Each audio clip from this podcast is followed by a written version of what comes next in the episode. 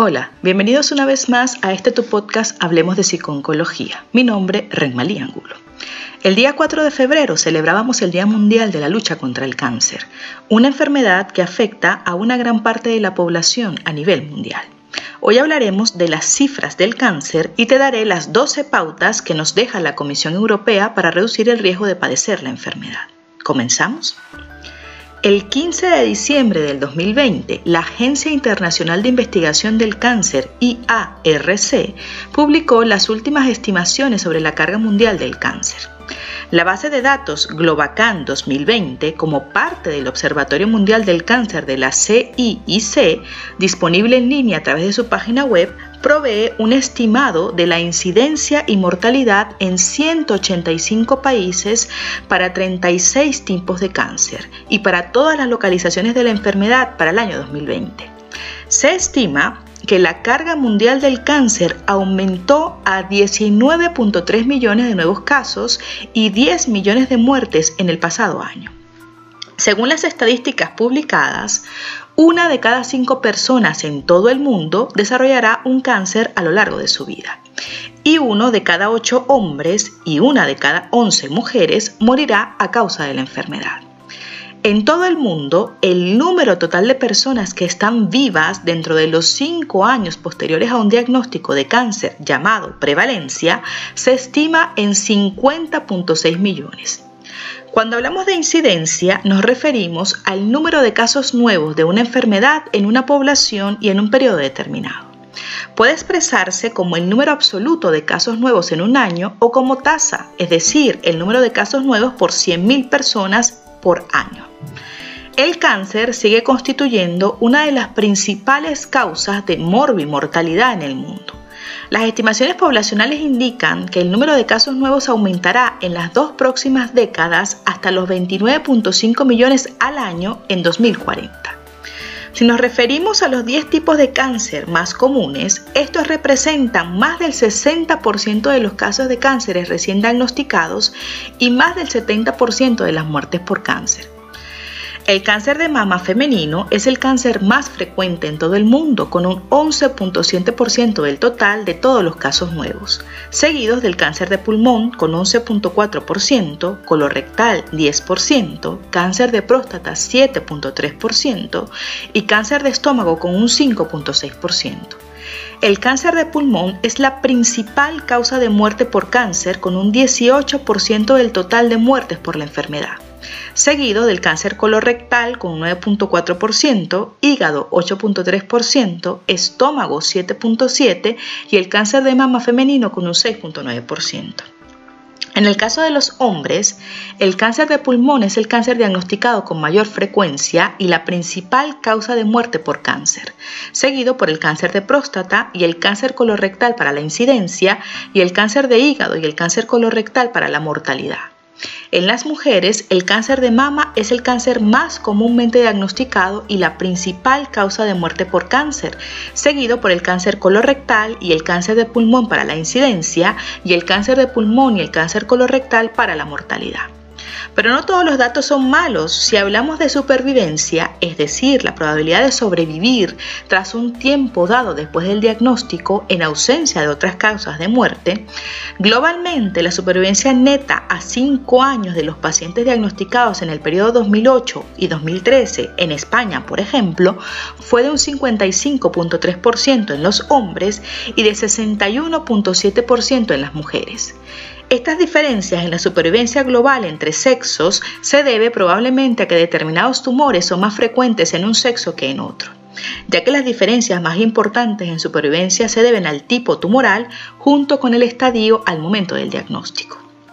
Así, en los hombres, la supervivencia neta estandarizada por edad fue del 90% en los cánceres de próstata y de testículo y de 86% en el de tiroides, mientras que fue del 7% en el cáncer de páncreas, del 13% en el de pulmón y en el de esófago y del 18% en el de hígado. En las mujeres, el cáncer de tiroide tuvo una supervivencia neta del 93%, el melanoma cutáneo del 89% y el cáncer de mama del 86%, mientras que en el cáncer de páncreas fue del 10%, en los de hígado y esófago del 16% y en el de pulmón de un 18%. La supervivencia de los pacientes con cáncer en España es similar a la de los países de nuestro entorno. Se estima que se ha duplicado en los últimos 40 años y es probable que, aunque lentamente, continúe aumentando en los próximos años. Según datos publicados por la Organización Mundial de la Salud, en su informe mundial del cáncer, alrededor de un tercio de las muertes por cáncer son debidas a los cinco factores evitables más importantes, incluyendo el tabaco, responsable de hasta un 33% de los tumores a nivel global y de hasta un 22% de las muertes por cáncer. Las infecciones, especialmente relevantes en países en vías de desarrollo, en los que son responsables de hasta un 25% de los tumores. El alcohol, responsable de hasta un 12% de los tumores en el mundo, el sedentarismo y las dietas inadecuadas, como la insuficiente cantidad de frutas y verduras. La Agencia Internacional de Investigación del Cáncer, IARC, mediante el Global Cancer Observatory o GCO, ha publicado el impacto de tres causas evitables, obesidad, infecciones y exposición solar con la finalidad de difundir información relevante sobre estas causas prevenibles. Hoy día ya disponemos de evidencia suficiente para asociar de manera causal la obesidad con al menos nueve tipos de cáncer y saber que su impacto en la incidencia es de unos 450.000 casos de cánceres anuales. Por lo que es importante prestar atención a las recomendaciones para reducir el riesgo de padecer la enfermedad. Entre ellas contamos con el Código Europeo contra el Cáncer. El Código Europeo contra el Cáncer es una iniciativa de la Comisión Europea para aconsejar a los ciudadanos sobre lo que pueden hacer para reducir el riesgo de cáncer refiriéndose tanto a evitar o disminuir la exposición a agentes cancerígenos o a cambiar estilos de vida no saludables como a participar en pruebas de cribado de eficacia demostrada. Se trata de 12 pautas que nos ayudarán a reducir el riesgo de padecer la enfermedad. Primero, no fumes, no consumas ningún tipo de tabaco.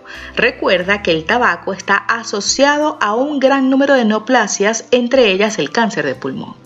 Segundo, haz de tu casa un lugar libre de humo. Apoya también las políticas antitabáquicas en tu lugar de trabajo. Tercero, mantén un peso saludable. Cuarto, haz ejercicio diariamente y limita el tiempo que pasas sentado. Quinto, aliméntate saludablemente, consume una gran cantidad de cereales integrales, legumbres, frutas y verduras, limita los alimentos hipercalóricos como los ricos en grasas y azúcares y evita las bebidas azucaradas. También es recomendable evitar las carnes procesadas, limitar el consumo de carnes rojas y de alimentos con mucha sal.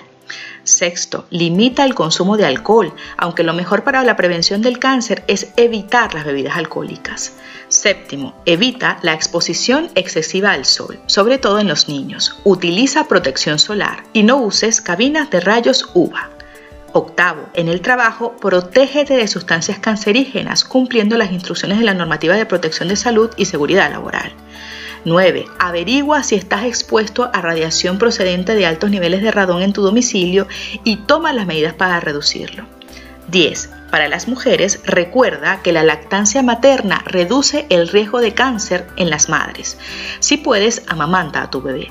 La terapia hormonal sustitutiva aumenta el riesgo de determinados tipos de cáncer. Limita el tratamiento con este tipo de terapias.